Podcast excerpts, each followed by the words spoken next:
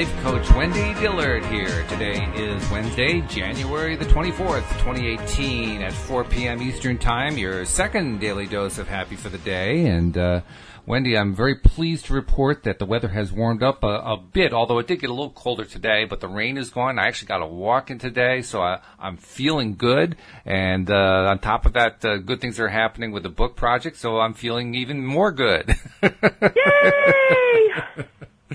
it's something. I mean, uh, I I don't know what the exact count is. I think we're up to like 43 or 44 authors so far, so we're really close to filling all the spots. And I'll be glad when that's done because now I can start focusing on all the wonderful stories that have been coming in. And these stories, I got to tell you, I mean, yours was great, and there are others that come in that are really, really good.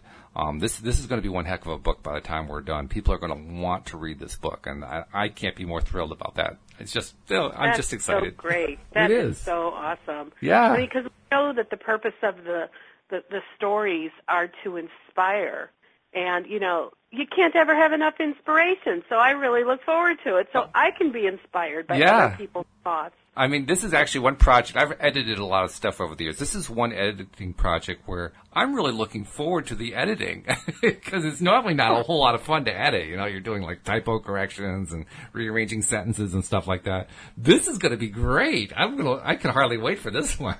Oh, that's so cool. Yeah, yeah. So, so cool. I mean, there's nothing more fun than to work on something that you really enjoy. Yeah, you know. Yeah. And if you're inspired along the way, all the better. Exactly, exactly. And and I love the fact that we're focusing on stories. I mean, we could have made it like a book of chapters on various topics related to you know applying the law of attraction and so forth, but that just seemed to me to be like, you know, what every other law of attraction book out there is like. You know, here's how to do the law of attraction. Here's what I learned. Here's my special tips. Here are seven tips on how to apply. You know, it's like they're all over the place.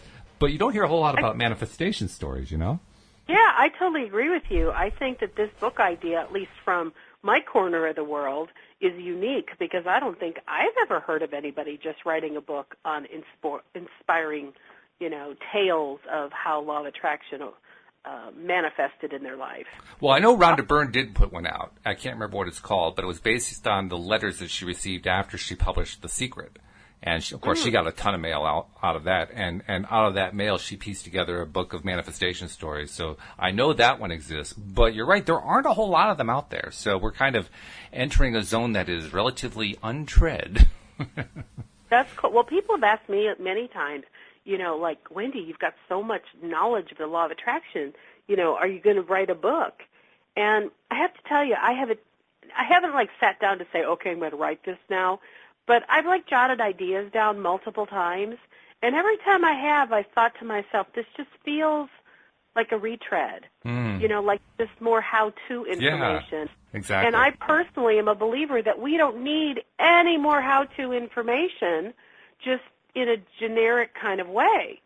Um, what's much more relevant to me is to be inspired so that you get curious and you want to know how to apply it because to me it's the application that makes the difference. It's not the knowledge. If you need the knowledge, the knowledge will come. As a matter of fact, law of attraction will bring it. That's true. but we don't. We just don't need another glut of information. Oh, so, there's so much of it out there too. Oh. I mean, but to me, between our show and between this book, I think we're really in line with really providing something that's quite valuable. Oh yeah, we're we're this is definitely groundbreaking stuff. Um, this this idea that we we're kind of pioneering that law of attraction should be fun. That learning to be a deliberate creator should be fun. I mean, you don't get that too often. You get people saying it occasionally, but you don't get it as like a regular menu, you know.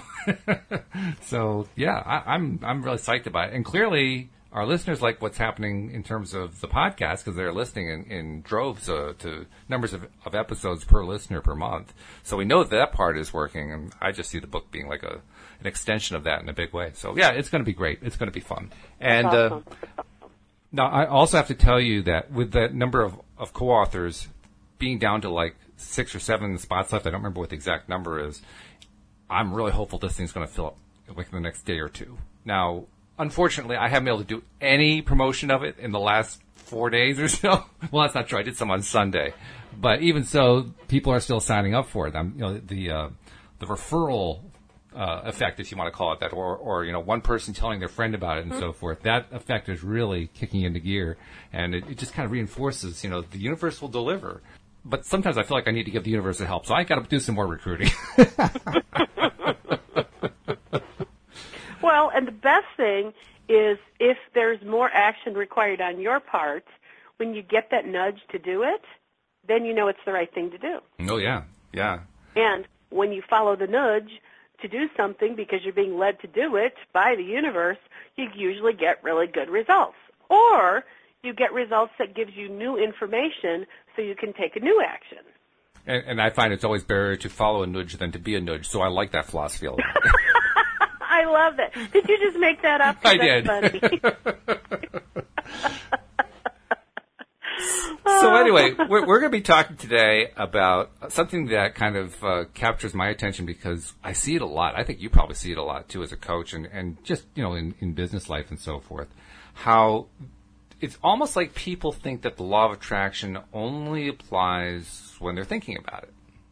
And if they're not consciously mm-hmm. thinking about the law of attraction, it doesn't seem to to be a situation where anything works. So it raises the question: Can you hide from the law of attraction? That's our title for today. And uh, I, I, it's it's kind of a. How, I mean, I'm not sure. What do you do? Do you hide behind a bush? I'm not sure how you hide from the law of attraction, but it's an interesting question. I mean, what do you think? Well, honestly, uh, you know, I I don't think you can hide from it. Um, but what I do think is that people cannot know about it. That's true. They cannot recognize it or understand how it operates. Yeah. Um, but thank goodness the law of attraction operates whether we know about it or not. Thank goodness we don't have to pull a lever to get it activated. um, just like, could you imagine if every morning you had to like pull a lever or do something specific to like remind your body to breathe? Yeah, that's right. you know, and halfway through the day you're coughing and gagging because you can barely get any air and go, yeah. oh no, I forgot to pull the lever this morning to make certain that I breathe today. It sounds like what they I used to call a dumb a dumb blonde joke. I mean, it's crazy that you would well, forget and I mean, how, what how I just to breathe. Said, I that mean, was a completely erroneous, silly thing. Yeah. But it's pretty. I, I think it's pretty accurate in terms of law of attraction. It's just like you know, we do understand gravity, or we do at least acknowledge the sun comes up every day. I know some people say no, it doesn't come up it, because of gravitational things and which direction we move. But whatever. Bottom line, we see the sun come into our view every day, unless you live in Alaska. Um, but we take that for granted, and we don't question. You know, is the sun going to come up? We don't question is the moon going to show up? We don't question will grass grow? We don't question will trees grow? You know, these are things we don't question, and thank goodness we don't have to press levers to make all those things happen. And I think law of attraction is kind of in that same vein. It just is. And yet there is a there, there is a definite um, prevailing view, shall we call it? I, am not sure if it, it's a conscious view, but you, you, see it a lot, particularly among uh, people who are just learning how to deliberately create, and they talk about how they you know, they, they were they were trying to deliberately create something, and they put it out there, and they had all kinds of emotion behind it, and then they focus on all this other stuff that doesn't really work well with it, or in some cases works against it, and then they claim, well, I don't understand why it isn't working. But they they seriously don't see that that they're blocking it in any way, they, and they don't see that this other stuff is actually also LOA applicable. They they just see it as like, well, well, that's just other stuff that I do. It has nothing to do with law of attraction. And to me, the false premise in that kind of thinking is that you or we as humans actually have the ability to make make law of attraction work or not work. Good point. Because the point is, it's always at work. So really, what we're talking about is wanting to utilize what already is in a deliberate way. Yeah, I mean that would be kind of like saying, "I'm going to make gravity force the car to fall off the cliff." Yeah, you don't have to do that. No, I mean the car can fall off the cliff, but you don't have to actually make it fall off the cliff. It just kind of falls. No. yeah, and, and hopefully it doesn't really fall off the cliff at all. You. you work with the law of gravity, which is if you push a very heavy object over a space where there's nothing to hold it up, it's going to fall. Yeah. You know. But uh, it's like the Monty know, Python joke. There, there was a Monty Python joke that I used to love a lot. It was a, it was like a little skit. Uh, one guy's interviewing another guy because this other guy claims that he knows how to put bricks to sleep. And the other guy says, "Oh, sure, yeah, I've been doing that for years." And, and the interviewer says, "Well, could you give us a demonstration?" Uh, the guy says, "Well, sure, okay." And so the interviewer brings out a brick, and puts it down on the table and says, "Okay, put this brick to sleep." And the guy says, "Well, that one's already asleep."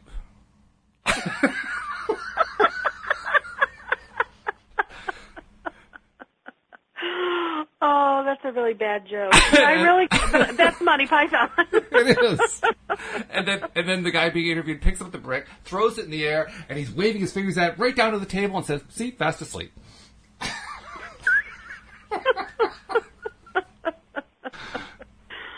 oh, that's funny. so imagine if you tried to apply the law of attraction in the same way. You try to make the law of attraction put the brick to sleep. I mean, it just doesn't even make any sense when you look at it that way. But you know, um, I think there is a lot of misunderstanding about what law of attraction is and what it isn't. Um, and like, I got a really great question from my mom yesterday in an email. So, mom, if you're listening, hi. Um, she asked me if law of attraction was the same thing as focus. And I thought that was a really, really intelligent question. It is, sure. If you don't understand, that is a very good question. It makes a lot of sense. You know, and my response was basically yes. Law of attraction could be equated with focus because when you focus your attention on something, um, law of attraction really takes hold of it and helps to bring it about. You know, but Yeah. then of course there's still that question of like, are you even aware of what you're really focused on? Mm-hmm. Because we might mentally think we're focused on one thing, but if our emotions are actually focused on the opposite of it because we really want this thing really, really bad, that we're mm. using our words to say, I really, really want this Yes. thing. well, law of attraction is hearing all the pain and suffering and desperation in my voice, it, and it's being felt. It's not being heard. It's being felt. And so what I'm really broadcasting is, oh, the pain of not hmm. having this thing. That's what's being broadcast into the universe. And so then therefore, I'm going to get more of this pain of not having this thing. mm-hmm. Yeah. And so, you know, yes, we can focus all day long on something and we're going to get a result. Law, I mean, law of attraction is going to make certain we get a result when we're really intensely focused on something. And this to me is kind of to use the illustration you had earlier. This is where somebody might say, see, it doesn't work right. because I was really focusing on, you know, getting this new thing and it didn't ever show up. Mm-hmm. But if you use my example where you, the words are saying one thing, but the feeling of desperation is se- sending the broadcast signal of something else, well, no, law of attraction worked. It just, when the user of law of attraction didn't understand, it appeared as though it didn't work, Mm-hmm. Or to but it was working. Or to put it another way, when th- the result arrived, the user didn't recognize it. Not the user, but the, the person trying to implement it didn't recognize that it had shown up because it wasn't they were what they were expecting. Right. What what they expected was the thing that they so badly wanted was going to show up. So they figured, well, if it didn't show up, then it didn't work. If something and else for them, show it's really if it didn't show up the way they had the expectation for Yeah, it to, yeah. or how they thought it should, or how they thought based on what words they were asserting, it should show up this way. But you know, I like to work with a simpler model, which is whatever shows up in your life is there because of law of attraction, hmm and it also lets you know what you have been focusing on. Yeah, yeah, that's So good. if you if you have circumstances that are showing up that are really not pleasant, then regardless of what words you think you're using to to bring something about, law of attraction is actually saying to you, "Hey, what you're focused on is what you don't want, and that's why you keep getting more of what you don't want." Yeah, exactly right. And it, and as I think about it, the the whole phenomenon of deliberate creation, particularly in the early stages of learning how to do it, it, basically sets us up for an expectation that we really shouldn't have, but we do tend to have as human beings. And that expectation is, I am deliberately creating right now, so therefore I am activating the law of attraction. And as long as I do that, I shall get the thing that I that I have in mind. Um, I may not have any, any clear you know, correlation between what I'm trying to attract and what I'm feeling, as you pointed out, that doesn't really work too well. But nevertheless, I may not have that kind of correlation. But nevertheless, I'm focusing on it. And that approach certainly makes sense from the perspective of, you know, anybody trying to do it for the first time. But what it omits is, well, what are you thinking about the rest of the time? What are you feeling the rest of the time? What, what have you been thinking about like for the rest of the week? And how does all that impinge on what on what it is that you're trying to attract right now? And and what is it that you're thinking about for the next three days? And how does that affect what you're thinking about right now? You know, we, we think of it like it's an isolated event, and all by itself, and nothing else touches it. But that's not the way it is. I mean, it's because, the entire yeah, thought the, the process that puts the whole picture. Law together. of attraction is responding to our vibration or our what we're feeling 24/7. Yeah, yeah. 24/7. Everything that shows up in our world is because law of attraction has brought it to us because it matched something within us. And, it, and it's the variations about how it can uh, show up and how it can apply that can be confusing. That, that's why I agree with you. It's good to look for manifestations. I, I like the uh, the book that uh, that Cindy shared with me, the Pam Grout book, E Squared, where the first test, the first little experiment that she had the reader do, was to ask the universe to send you something to prove that it's paying attention and that the law of attraction exists, but you're not allowed to specify what it is the universe is going to send to you. The universe has to specify it. And that that kind of approaches what you're talking about, where you, you're just waiting to see what it is rather than trying to say in advance it's going to be this. hmm Well, you know, I, I don't know if you've heard Abraham say this or tell this story, but I've heard them say it probably at least ten to fifteen times where back in the early days when Esther was actually doing private um, consultations with people, a woman was asking for some specific things, and she was just really having a hard time understanding how law of attraction was working. Mm-hmm. And so Abraham wanted to give a very solid, you know, example, kind of a solid test, and said, well, let's let's just think about, you know, blue glass. And the woman's like, I don't want to think about blue glass. well, Abraham kind of went on a little diatribe, you know, for about 60 seconds or so, and you know, just talked about blue glass and how blue glass can, you know, be made up into many things. It could be a mobile, it could be a beautiful vase, it could be, you know, dinnerware. And anyway, they went on and on and told more stories about blue glass. And this woman was like, oh, I don't want to hear about that. and so then Abraham switched to another subject and said, well, let's think about butterflies. And the woman was like, I don't want to think about butterflies. But Abraham went ahead mm-hmm. and talked about butterflies and how beautiful they are, and they come in so many colors, et cetera, et cetera. And again, did this lovely little thing on butterflies. Again, woman's not having it. So then they said, um, let's just think about feathers. Feathers? Are you kidding? I don't want to talk about feathers. you know, feathers can come in small little things. You know, you could see a, a feather outside that a bird like leaves behind, or you have down feathers in your pillows. And, you know, feathers are just beautiful and light and fluffy, et cetera, et cetera. Well, the woman is, you know, just like really, ah, I don't, I'm, I'm tired of this. And the call ends. And um, Jerry and Esther, they headed out to go eat or something. And um, as they were coming out of the restaurant, they're walking down this little um, area where there's some shopping places, and Esther goes, I just want to go in this shop. And Jerry's like, really, Esther? She goes, I don't know why. I just, I just want to go in there. So they head on into, you know, the, the store, and she goes all the way to the back wall, and she's just staring at these different things. And what was there was a whole wall of things in blue glass. Uh-huh. Esther didn't know why she was seeing all this stuff, and you know, she looked at Jerry and she goes, "Okay, well, it's a bunch of blue glass stuff. Um, don't really need or want anything, but okay." And so they walked out. Well, then they start heading out toward the beach, and they're walking, and the you know toes in the sand kind of thing. And this is the way Abraham explained it. There was a flurry of butterflies, so thick that Esther and Jerry had to physically close their mouths oh, so as not to swallow them. There were that oh. many butterflies flying all around them. and they just look at each other like, holy cow! You know, of course they can't talk right now or they're going to swallow butterflies. Right, right. But, you know, I, I can only imagine what you would think if there were such a, a number of butterflies that you had to close your mouth to not swallow them. And again, Esther and Jerry have no idea why this has happened, mm-hmm. but they noticed it. Yep. And then they keep walking on the beach, and now the butterflies have kind of, you know, flown off. and this little boy heads like appears as though he's running towards Esther. And Esther like noticed it. It's like, oh, isn't this cute? This little boy's running toward me, and he hands her a feather. just hands her a feather. And in the moment, she's just receiving it like, isn't this so sweet? This little boy wanted to bestow this feather upon me.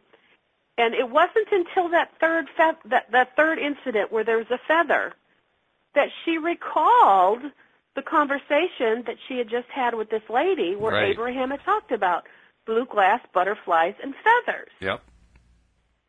And the point that Abraham was attempting to make with the lady, uh, the client on the phone, that the client on the phone had, would have nothing of, is that when you think about something that you have no investment in, it doesn't matter to you. You don't care about blue, blue glass, butterflies, or feathers. They're just objects that were used purposely for the testing process Right. because the woman didn't understand how and why law of attraction worked. And Abraham wanted to give her a demonstration of it. Now, I have a feeling on her end, she may have actually re- experienced the blue glass, the butterflies, and the feathers, but we'll never know because that wasn't part of the story anymore. But the fact that it came into Esther's world so quickly, within less than a couple hours, law of attraction brought all of those things into her awareness literally with nothing more than about 60 seconds of Abraham talking about it. Mm-hmm. And it was enough enough for Esther while she was receiving Abraham to also be focusing on that. Yep. And then she focused on it and then she went on to something else. She focused on butterflies, went on to something else. Focused on feathers, went on to something else and they went out to lunch. Which is very cool. And and by the But, way, you know- I, I think there's another piece to that. I, I don't know this. I'm speculating, but the woman who's who was getting this reading was very resistant, extremely resistant. She just like you said, she wasn't having none of it. And my guess, now I have no way to prove this, of course, but my guess is that she did have manifestations of blue glass and of butterflies and of, of feathers, but she didn't notice them. Probably not. She didn't notice them because she was in a frame of mind that says, I don't want to have anything to do with them. So they were there, but she didn't see them. Now, if she absolutely was completely resistant, I, I honestly don't know. This is, you know, I don't know. Would they not have even come into her arena? I don't know. Possible. Or, or like you're suggesting, they did show up, but she couldn't recognize them or acknowledge them. I just have this feeling, and I've had it for a while, that anything that we're asking for, I mean, Abraham's talked about this a lot. Anything that we're asking for, it's always right. It's like right outside the door, practically. It's in the vortex. It's it, and it just continues to be there until we let it in. Well, if it's right outside the door, that to me says it's probably within my visual range at some point during my day or during my week, and I'm just not seeing it. I'm just not, not allowing myself to see it because I haven't let let it pass the resistance so far. And once Well, I, I once I open the that- resistance, then it's still there. I mean, I could be wrong, but I have a feeling that's the way it works very much of the time. Mm-hmm. But the the key point is where did you place your focus? And I don't know if this woman was so resistant, she may not even been listening to Abraham while they talked about blue glass, butterflies, and feathers. But we do know that Esther was in a space of non-resistance. Yes. She was focused on it because she was the one speaking those words, and because that was in her broadcasting vibration or her vibrational broadcast, I said it backwards, um, it was easy Yes. for those things to come to her. Now, between you and me, when I say easy, I don't know how easy it would be for me to manifest a flurry of butterflies um, or for a little boy to find a feather and hand it to me specifically. But that's the joy that I have in knowing law of attraction um, is this universal mechanism that is connected to all things and can orchestrate anything on our behalf, which I'm so glad it's not my job. Um, but to me, it's kind of like Esther couldn't hide from the law of attraction. She may have not recognized right away what the wall of blue glass was all about or what the butterflies were all about, but when the feather came, because and, and you know I can imagine because those three things are so bizarre, you know, so not part of your normal life. I mean, maybe the blue glass that would be easy to overlook because you know if she's a shopper and she loves to go into stores, she looked about, didn't find anything she wanted, and she left. I could see how that might have passed by her radar. But having butterflies that want to fly in my mouth, I think I'd notice that. that would really... probably would. yes. and having somebody run up to me that I don't know and hand me a gift, you know, that would catch my attention. So the second two, I think, really did catch her attention, and that's what caused her to go, "Oh, wow!" Right. That's what Abraham was oh, talking I think so. about today. I think so in a, in a very big way. I'll tell you what. I mean, I love stories like that. In fact, the, the feather one reminded me of an example from the Richard Bach novel Illusions from the 1970s, in which uh, the the two main pr- protagonists actually get involved in attracting a blue feather. And it, what actually shows up isn't so much a blue feather; it's a milk carton that says "Blue Feather Dairies" on it. But the guy who's trying to attract oh, says, "Oh wow, I got it," which was really kind of a funny little story. But um, I, I'm not I'm not as amazed by that as I am by what Abraham followers now take for granted. That Esther Hicks can voice Abraham. I, I never lose my amazement over that because it's one of those things you either believe it or you don't. You either believe that that she really is channeling this uh, collection of, of non-physical beings called Abraham, or you think that she's you know a hoax or or just making it all up or something like that. Personally, I believe that it's true. If you do believe that it's true, how can you not be amazed by her ability to channel it so clearly and and to to channel messages that are coming to her in blocks of thought, which she can instantly translate into English just in a in a direct flow? I, that to me is just mind-bendingly uh, impressive. Uh, butterflies, by comparison, are meager. I would have to agree with you. It is, it is pretty, pretty darn phenomenal. It is phenomenal. Um, so, and, and I know there are a lot of people who don't who don't believe in it, but you know you don't have to believe in it in order to appreciate the messages. The messages are still great. I just like that other aspect of it. I just think it's amazing. But. Well, and I and I have no intention of minimizing or taking anything away from what you just said in terms of the the gift that you know Esther is able to present. Um, you know, because that's that. It's not a natural ability. It probably is now, but it wasn't natural at first. She worked at it, and oh, yeah. it's something that got developed. But you know, just if you think of like Robin Williams, I know you've talked about oh, him yeah. as a comic. Yep. I mean, his comedy was so spontaneous oh. and it just rolled off the tip of his tongue and he could entertain people for hours and hours on end where none of it was rehearsed, none of it was scripted. It's just what comes out of him. And to me, that's the same type of natural gifting that I kind of think of with Esther. Mm-hmm. You know, and that's why I say I'm not trying to take away from her, but I think different people have shown up in, in this human realm you know, with really incredible gifts. And, you know, it's kind of like one person has one gift and one person has another. And, you know, that's this just happens to be Esther's. Yeah, and and truthfully, Robin actually did have little routines. I mean, he would he would uh, memorize certain things that he would include. You know, whenever he, especially when he when he wanted to do one of his stream of consciousness things, and, and you could see elements of it that would show up in other performances that he did. But then he'd also have situations like he had when he was on Inside the Actors Studio, where he sees a woman in the audience uh, with a with a Donna Karan scarf, and he asks to borrow the scarf, and he does all this instant riffing with the scarf. There was no way he could prep that one. I mean, he had, he didn't have a whole. I, I, I have a whole closet full, full of Donna Karan scarves so I can practice just in case I run into an audience where there's a woman with a Donna Karan scarf in the audience. No, that's not what he did. It was just that would be a complete waste of time. So clearly, he did have his times where he was just going with the flow, and in those times, I mean, you could just tell. It was just whatever was coming to his mind, he was going with, and he was trusting it. And, and he probably didn't even know where he was going with it half the time when he started. That's the thing that amazes me. But there's the key point that you just said. He just trusted it. Exactly. He just trusted it.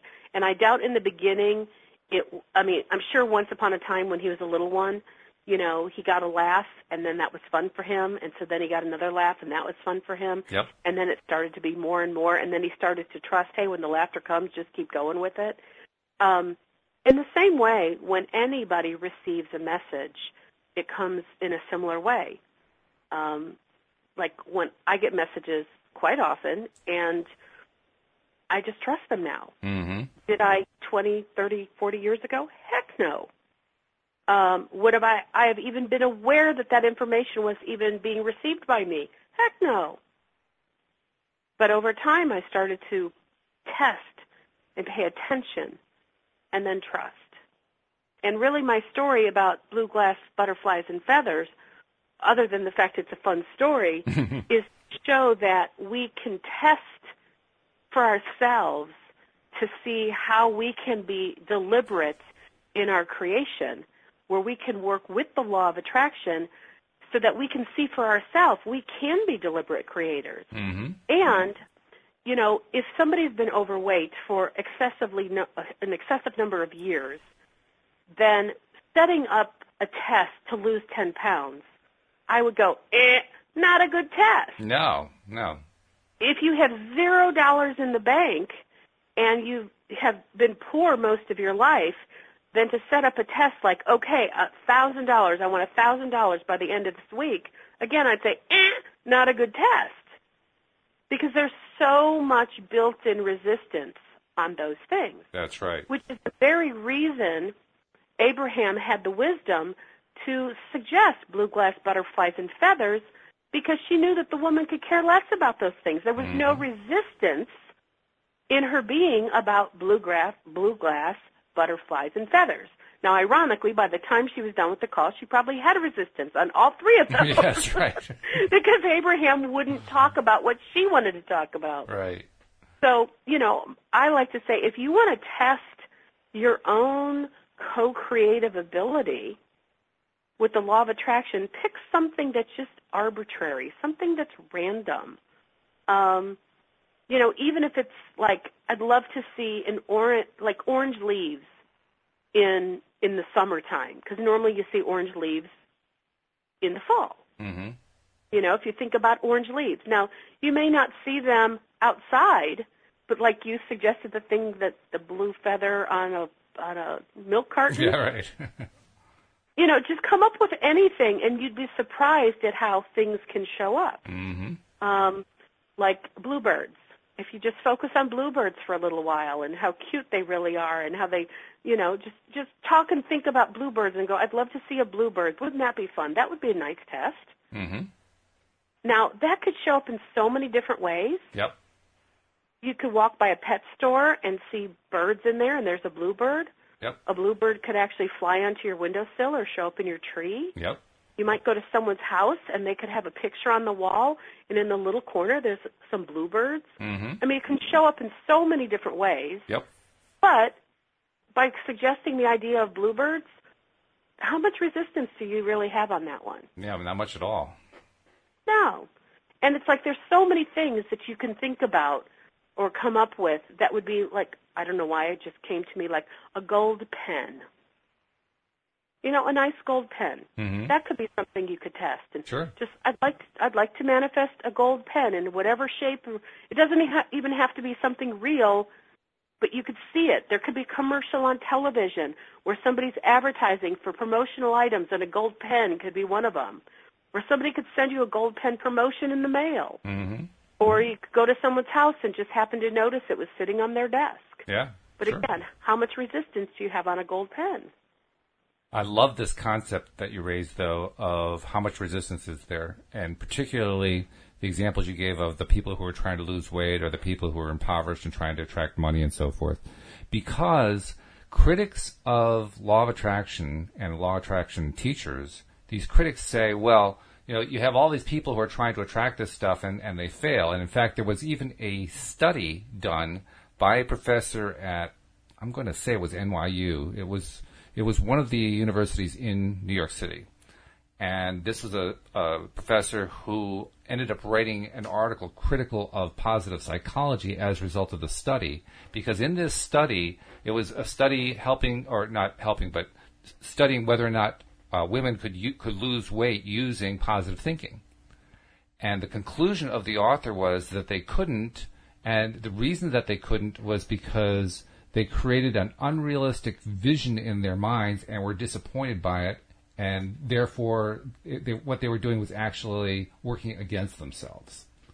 And I'm thinking to myself, Well, it's an interesting way to reject positive psychology because that's what the professor was really doing, uh, in part because it's flawed.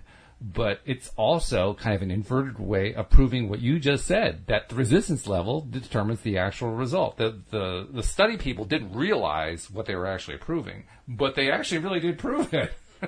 they proved just exactly what you said that if you have, if your study subjects have built-in resistance, they're not going to be able to accomplish anything by just feeling positive. It's not going to happen. And it's nothing wrong with positive psychology. It's, it's a flaw. It's a methodological flaw in the study. Well, you know, when it comes to weight loss, that's been on my mind since I was one digit old. Mm-hmm. I mean, probably eight, nine years old, I started to become aware of weight. And so it's definitely been something that I have had as a quote issue in my life as long as I can remember. Mm. Um, but the more masterful I became using law of attraction deliberately, the more frustrated I was because I didn't see movement in this area of my life. And I thought, you know, it's not like law of attraction has just decided this is the one area that it's going to yeah, stay right. out of.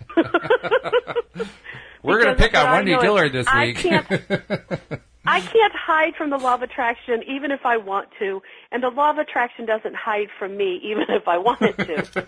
so I started looking at my life in a very different way, like what what chronic thoughts, what thoughts am I thinking so habitually that are creating the resistance in my life to keep excess weight on that I don't even know or see or acknowledge because I've been thinking them for so long I just don't even pay attention. Yeah, yeah, it's a good question. And so one little thought at a time would show up in my life where I'd go, oh my God, you know what? I think this all the time. Or here's this silly thing that I do constantly, and I, I didn't even realize it.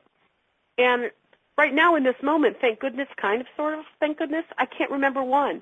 But over the last probably three years, I have seen a huge shift in this thing that I call the weight loss area. Mm. But you know what, Walt? It didn't start with losing weight. Yeah. It started with changing what I think about myself mm-hmm. and what I feel about myself and my perception about myself. It really started with my body image, not the physical weight. Mm-hmm.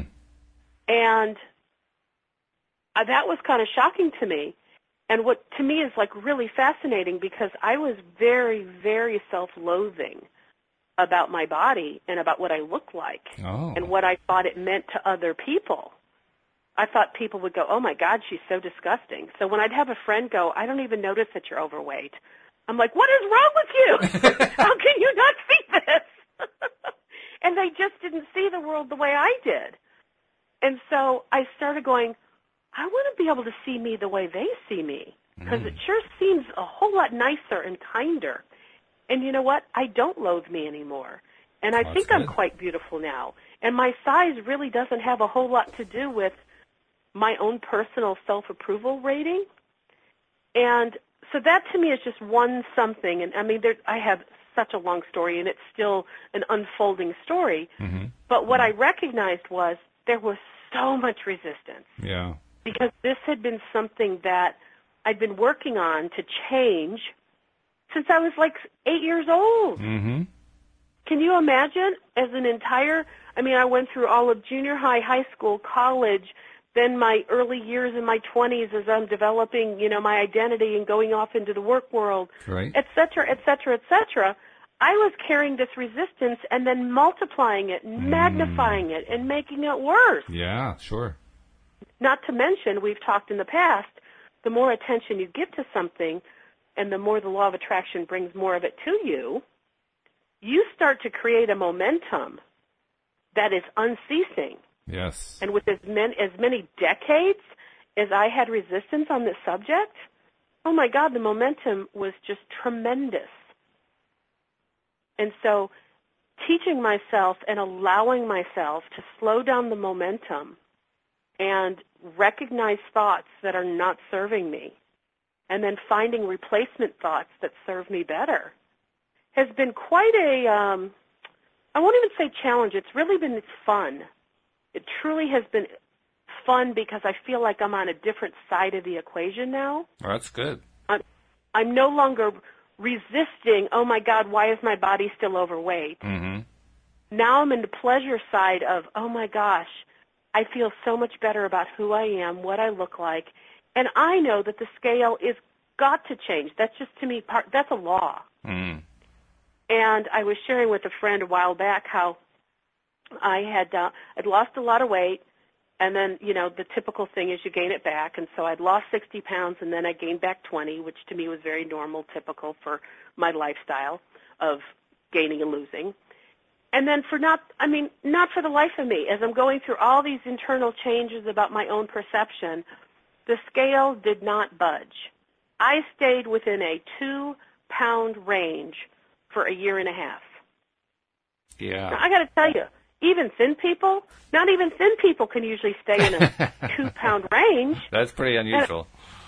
Yeah, and so I thought about that in a positive way, and I went, look what my body is able to do. It didn't matter if I starved myself or if I was a glutton. I still stayed within that two pound range. Mm. So I was working on just some uh, what I call food rules because I had a food negative food rule about everything and anything, and that was another area where I went, well, my God, no wonder I don't know what to do or think because every time I think to eat anything, I have some negative internal programming that it's all wrong. Mm-hmm. So all I can tell you is at some point in the last couple months, my two pound range has shifted down Uh huh. pounds. Okay. Now I'm in a lower two pound range. Yeah, right. And when Christmas came, I ate all sorts of things, and I did it purposely because I wanted to test all my new stuff, all my new thinkings. And I'll be darned if I didn't stay within the two pound range. mm-hmm. So to me, it's not blue glass butterflies and feathers. And I don't even know specifically what I was focusing on, with the exception of what I eat has very little to do with what happens on the scale, because I'd been testing that left, right, and all over. And I went, and somehow the scale decided to change, and consistently for at least a couple months, I've been in this two pound lower range, which, like I said, I hadn't budged from from over a year and a half. And of course, it's not the scale. You know, it's not the scale. I'm I'm sure you don't. You, you do know that. No, uh, but it but seems like it. It seems like it. Yeah. of change. And it's been fascinating. And this is one of the little things that, not little, it's one of the things that I've been doing in my deliberate creation is watching this whole thing about who I am, how I show up in the world, how I feel about me change dramatically. I imagine you've also had to kind of change your language, the you know, the words that you use and the thoughts that you use and, and the feelings associated with them in order to make those kinds of changes. Oh yeah. But the biggest thing was I was changing my internal languaging because a lot of what was going on, a lot of where the resistance was coming from were things that I never allowed out of my mouth. Mm. They were just things I thought every day, Oh yeah. you know, and they were filled with shame, which is why, you know, especially shame thoughts you don't say out loud. Of so course. I had a whole bunch of them that I just never said out loud. Yeah. Yeah. Well, and, and then when I got on the other side of it, I would share it with friends, and they're like, oh, "I never thought you thought that about yourself," Aw. or "I never thought you were thinking that." I'm like, "Oh yeah, only for about 50 years, but you know, other than only that, fifty years. and we all laugh about it. But I, that's how I have really come to. I came to understand law of attraction more from the negative side at first than the positive. That's unusual too. I mean, most Well, people don't I- don't approach it that way. Well, I came into law of attraction, or like what my understanding of law of attraction is today. I started learning without hearing the words law of attraction, but I was learning that we are responsible for everything we create. Mm. And so I was saying, I wonder what I did to create this. Mm. That was a common phrase for me. I wonder what I did to create this. And so it was mostly I was using it in the negative. Like if all of a sudden my electric bill skyrocketed three times higher than normal, I go, huh, I wonder what I did to create this. Mm. Yeah. Sure. And so what it did is it started to help me pay attention to my thoughts. and that has that was a huge thing for me because paying attention to your thoughts is how as a deliberate creator you can deliberately pivot or move your thoughts in the direction you want them to go. But if you don't know what you're thinking you don't know what you're broadcasting. But uh, you will know what you're getting as a result. True. Now, now let me ask you something because this actually is part of a topic of conversation i've had with a number of the other co-hosts. Um, the idea that um, when you continue to focus on, you know, why is it happening and so forth, you're really slowing yourself down. And, and I've had to admit to them that, yeah, I mean, I do that a lot because I am just so curious about all the intricate details. I mean, David could care less about the intricate details. He says it just works. That's all I care about. I don't think about it. I don't analyze it. I just, I just know that uh, step A, step B, I'm done. and it's completely different from the way I look at it because I'm I'm fascinated by the slightest detail of it.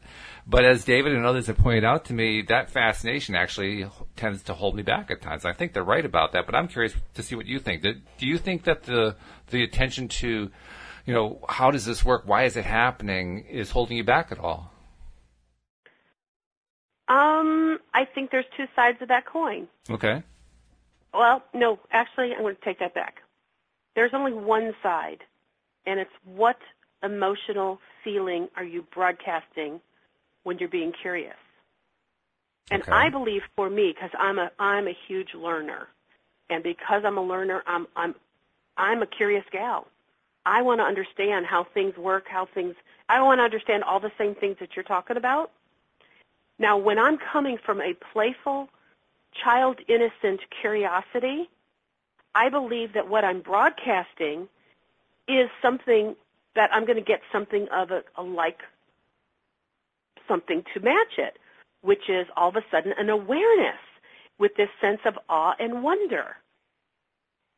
To me, awe and wonder in a response to what I'm looking for equals the curiosity and excitement that I want to know and understand. It certainly is positive. No doubt about that. Yeah. But on the flip side, if something happens like, okay, the, the bill, my electric bill skyrocketed three times its normal rate, and I'm like, oh my God, what the hell is this about? Why did this happen? I want to understand what on earth happened. Is my is my heater broke, or you know, am I having leaks, or what's going on? Now, obviously, the tone of my voice easily gave away what I was broadcasting. Sure. I'm frustrated. I'm angry. I'm mad. Well, now the law of attraction is going to be, bring me more of that. So I think when the other co-hosts are talking about, you know, asking why could bring you down, well, it could, but it might not. It all depends on how you're feeling when you're putting out the question, I want to understand why. Why? Yeah, that, that's a really good point. That's really good because I, I can kind of look back on my own uh, experience with trying to understand stuff and know that there were times when I was asking why with a feeling of desperation and other times where I was just asking why with like like I'm curious. I, I don't get this. Like how how can that be? Please somebody explain it to me. I just don't get it. It's a different feeling entirely. Well, and that leads me back to um, another email my mom was writing to me about yesterday, and she was really asking some awesome questions because she I had sent her a response to something a while back, and she wanted to take some time to think about it. And one of the things I commented was that I said something like, if you never told anybody ever again that you felt sick, you would actually start to see movement in a positive direction in your life. Mm-hmm. Because every time she's not feeling good, she tends to tell that to whoever's around. Right, yeah. So, like, if you were to go back through the emails that I've received from her, I would say probably 85% of them have something in there having to do with negative physical symptoms. She just tends to talk about it a lot. And in that respect, I was wanting to suggest that she edit that kind of information when she's writing to me or talking to anyone, because in that case, when she, I know when she's talking about it, she's wanting you to know the pain and agony of how bad she feels. Okay. And so that I know is not broadcasting a positive signal. What she was saying in her email was something like, but I keep hearing that it's really good to like let go of this stuff and to release it and um you know you're only sick as your secrets and and it's good to release your pain. And so she's like i'm i'm really wanting to to like express it and let it out. And i responded and i'm like yeah i can see how this could would be conflicting information because on one side i'm saying never i'm saying don't ever talk about it again and other people are saying you know go ahead and talk about it and this is how you get rid of it Right. my response was somewhere in the middle, but it was exactly to what I said to you. It depends on how you feel when you're saying it. Mm-hmm. Yes. Now, you heard me talk starting last week, you know, in a little bit of this week, of the head cold that I had. Right. Yes. And I was very clear that if I chose to broadcast that information, that I did not want to broadcast it in a way that I was saying, oh God, well, yeah, I got sick just like everybody else. You know, the flu season's going around and I got swept up in the vortex of the flu season. Oh, it's what a miserable thing. No. That was not, as a matter of fact, how I talked about it each day. It was my win That's right. Yeah. because I learned something from it. I learned how to recognize, wow, I'm getting these symptoms and I'm trying to deny them. So what did I do? I'm like, I let go. And when I let go, I felt better and I knew the resistance was gone. So sure, I was talking about a head cold that some people would go, oh, that's a negative thing. But I chose to speak about it in how I wanted to view it. I wanted to view it as, you know what, my body is an incredible creation. It knows exactly what to do with these, the symptomology. It knows how to bring me back to health. That's what its job is, is to bring me back to health. That's why I have an immune system. Mm-hmm. So if I want to, if, if my mom wants to talk about being sick, but she can talk about it on the flip side or on the way of I'm moving toward wellness, then I say by all means go there. Yeah. Yeah, I but agree. if you're just going to drag out a story that makes you feel bad, now you're reactivating the pain. And now you're calling more of that to you. So there's not really an easy answer of do you say it or not say it? Because it's really all about what are you broadcasting when you say it.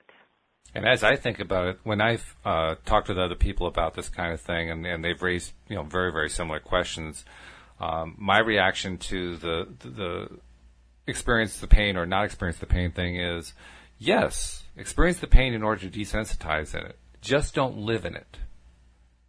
Do it do it once. Get rid of the pain. Release the pain. But if you keep going back to feel the pain, feel the pain, feel the pain, feel the f- pain, feel the pain, you're living in it.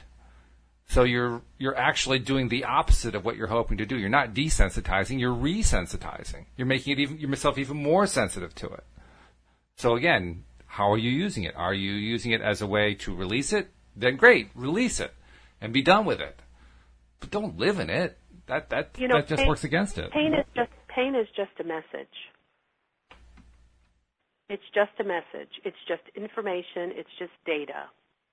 But when we judge it as bad, that's where we get into the okay. Now I'm broadcasting in a negative way. Mm-hmm. Because if, Yeah. and, and I think I think I could say this accurately. When I was talking about I had a head cold, the way I thought of it, that's just information. I was just stating what was, but I wasn't judging it as this is bad. Because when we place judgment on something, that's when we activate a whole bunch of negative feelings, and then the law of attraction goes, oh, we get we get those negative feelings, and it brings more of what we're judging as bad. Yeah, in short, you just weren't feeling bad about it. You, you didn't feel it as a bad thing. You just you, you felt it, but not as that. You experienced it in a different way. And I like the way you were you're talking about how you turned it around because there have been times where I've talked with somebody and they said, "Well, you know, what what is it with this deal? Do I do I want to uh, put my attention out and forget it, or do I want to keep focusing on it, or whatever?" And my reaction is usually along the lines of, "Well, the reason people want to forget about it is that they know their tendency is to put the the uh, request out and then to start going through all kinds of thoughts about doubt and wonder and yearning and not feeling sure and they start pulling themselves away from that real strong feeling place so that's their way of cutting themselves off from that but as your example points out you don't have to have that kind of reaction. You can also alternative, not also, you can alternatively have the reaction of, okay, I'm putting it out there and I'm going to find all these ways to feel good about it. So I'm not going to go into a decline. If anything, I'm going to go into an increase. You can, mm-hmm. it just depends on the way you decide to feel about it and to look at it and to, and to focus what you're feeling inside upon. If, so, so again, it's choice. What are we choosing to focus on? That's what I loved mm-hmm. about the way that you approached it, and, um, and I can see how. I mean, you you apparently have had a lot of resistance where weight is concerned. You're you're you're learning how to to root out that resistance and get it out of the way and get to the point where you're thinking about yourself as like a, a thin person, you know, as a person who's feeling good about it and all that kind of stuff. And and I love that. I love that you're doing that. Well, and I had, um, you know, and here's the cool thing is I love what I'll call amnesia in the respect that there are thoughts I've been thinking for so long, but when I get a new thought that replaces the thought that has not served me, I start to have amnesia over the thing I used to think, oh, even that's if cool. I thought it for 50 years. That's so, cool. You know, some I, I'm not a I'm not a natural journaler unless I feel led to journal, mm-hmm. and sometimes I'm glad because if I go back and read journals that I did yeah. years ago, I can so easily get just pulled back into the pain sure. of it, and then I reactivate it. Yeah. So I'm glad I don't have all the negative journals. But I will tell you that I was working on a thought that I was very aware was not serving me, and I struggled. I mean, really struggled to find. Well, I know this thought doesn't serve me, but I don't know what thought will. Mm. And I just kept asking my inner being, help bring me into a place that I can finally receive what you're thinking about me. Because I know you don't think this bad thing, because the reason it feels bad is because you're not thinking it. Mm. So one day I was just in a space where all of a sudden this phrase came to me, and it was, I am naturally thin. Nice. And I went, huh? Now here's what seems so funny, silly, weird about this. Those are words that I have probably said a hundred million times in the past with no budge of the needle. No, res- no resistance was removed. Mm-hmm. But that particular day, it came from inside of me yeah. in a way that I knew it to be true. Mm, that's good. It so blew out all thoughts that were contrary to it. I knew that I would never think those other ugly thoughts again because I am naturally thin became the essence of who I am. And, and I there? say that Whoa. with so much internal knowingness and passion. It resonates with me. It like bounces off, I feel like all corners of the universe is saying, yes, yes, yes, this is Wendy. And Wendy is naturally thin. And it does not matter what my body looks like because I know eventually my body has to end up looking like somebody who says about themselves, I am naturally thin. That's really great. And That's a, I that's have, a wonderful breakthrough. I have so much. I have so much joy in that knowingness that that's not just a cute little phrase. No, no. It's my identity now. That's really The good. oh, I know what the old one was. my old one was that I was fat. No. I lived and breathed that as such a real thing. I called my I, I would say I am fat. That was what I believed for years and years and decades. And No isn't longer. it funny? I could I had a hard time finding it because That's good. I am naturally thin is such a truth to me that now all the atoms and cells in my body eventually have to line up with that. And little by little, I'm letting other thoughts that don't serve me be dwarfed. And the only sad thing about being thin is that we're completely thin on time because there isn't any of it left. So we, Oh, that was really clever, Walt. I love that. We are thin on time. this is a fun conversation, and bottom line, I don't think you can hide from the law of attraction, even if you tried. I don't think you can either, but uh, I can promise you we're going to find new ways to explore it uh, starting tomorrow. So please do it again with me tomorrow, okay? You got it. Let's tune all back in. All right. and we'll see you all tomorrow as well here on LOA Today. Goodbye, everybody. bye bye now.